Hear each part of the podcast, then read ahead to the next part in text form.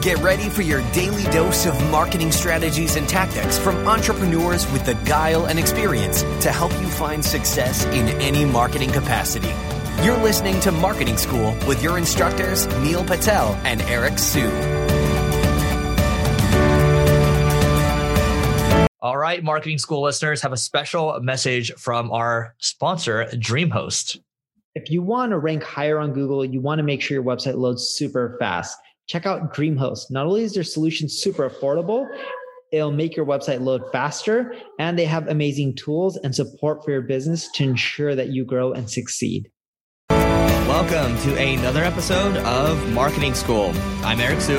And I'm Neil Patel. And today we are going to give you the introvert's guide to networking. So, Neil, are you an introvert? I don't think so. Are you? I'm an introvert. Yeah, I, I've a, I'm an INTJ. I didn't know that. I don't think I'm an introvert. I could be wrong, but I have no idea. Well, I mean, so what? I, I guess I'll go then because because I'm the introvert here. So for me, I mean, approaching networking in the past, in the very beginning when I was first starting out, I would go to these. Basically, I would say, okay, you know, I'm looking to get into digital marketing. I want to meet more people in it.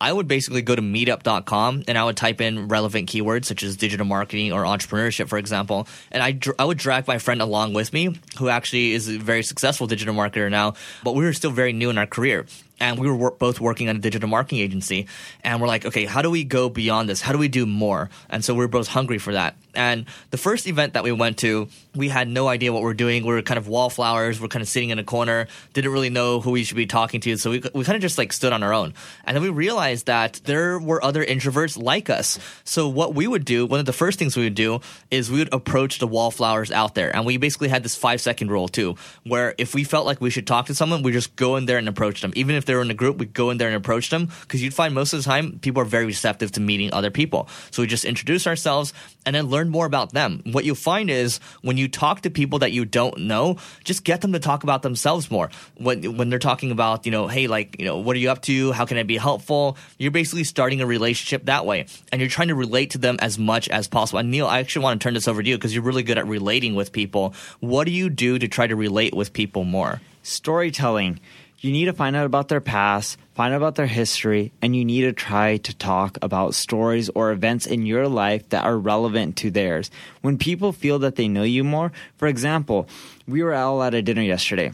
And one of the guys who was with us, his name is Chirag, he was just like, Oh, yeah, I grew up in Detroit. And my buddy uh, Matt, who was also with us, was like, Oh, yeah, I also grew up around Detroit. Where'd you grow up?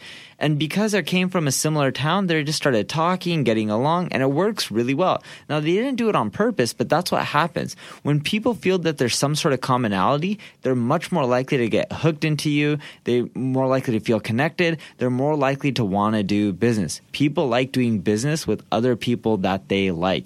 Now, you don't want to pry and be like, hey, by the way, did you have a treehouse? I had a treehouse. Like, that's really awkward, and you don't want to get to know people that way. It's more so as they start start talking, you can fi- figure out really quickly if there's anything similar that you've done or similarities. And you don't want to just talk to them about business. You want to talk to them about personal stuff. Like if you're at an event around marketing, it's like, oh yeah, what do you think there's to do for fun around here? Like, or what do you enjoy for doing for fun, right? And that'll give you ideas of what they like or what they don't like, and then then you can start talking about similar things. Yeah, and the other thing I'll say too, if you're starting out, don't think that you need to necessarily go meet everyone. There's always that one person that's at an event that's rapidly handing out cards, right? Boom, boom, boom, boom, boom. I'm handing you know 50 cards out. At the end of the day, they haven't they've hit the breadth, but they haven't gone through the depth. They haven't you know tried to establish real relationships, real connections with maybe like a couple people, right? So my thing with these, especially if you're starting out again, is to focus on building one strong relationship. You start out that way, one strong relationship, that's going to lead to more things. You're going to gain momentum. You're going to gain confidence. Now, if you don't even want to go to events, that's fine. You know, Neil and I, we go to conferences all the time now, but you know, once you start to get the juices going, you'll probably end up going to more events. But I think if you're starting out too, Neil just brought up the concept of, of dinners, right? Neil and I were at a dinner yesterday. You can throw dinners with like-minded people. You can call them masterminds of, uh, you know, maybe once a month or so. And you can even tell some of the people to, to, to bring an bring a plus one. So it could be like an entrepreneur, it could be like a marketer. I would highly recommend that you Google mastermind dinners. This is by a guy named Jason. Uh, I'm going to butcher his last name, G- Gagnard or Gagnard. Google mastermind dinners, and there's a PDF there, literally a checklist that you can follow for throwing these dinners of like-minded people, and that in itself is networking because you're just meeting people. So for all you introverts, I've dealt with them so many times because I have a you know a few of them who work for me and within my company or more than a few. You know, as Eric mentioned, don't want to go to events, that's fine. Go with someone. Someone, if they need to drag you a line, that's okay. Someone needs to hold you accountable. Number two, it's not about how many people that you're meeting, it's about quality. But at the beginning, go just try to talk to a lot of people and get more business cards. What you'll find is that'll open you up and that'll get you to talk to more people.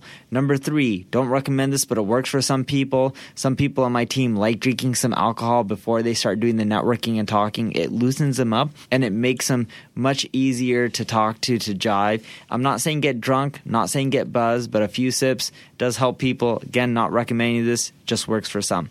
Number four, once you're doing the networking and you do this a few times, then you're used to talking to people.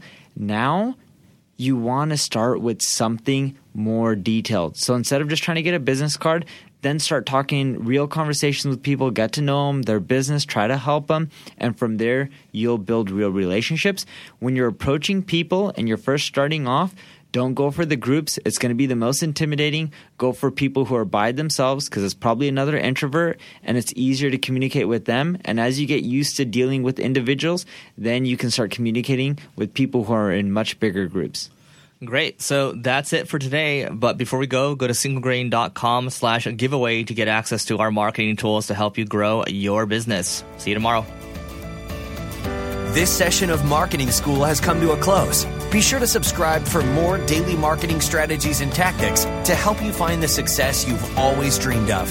And don't forget to rate and review so we can continue to bring you the best daily content possible. We'll see you in class tomorrow, right here on Marketing School.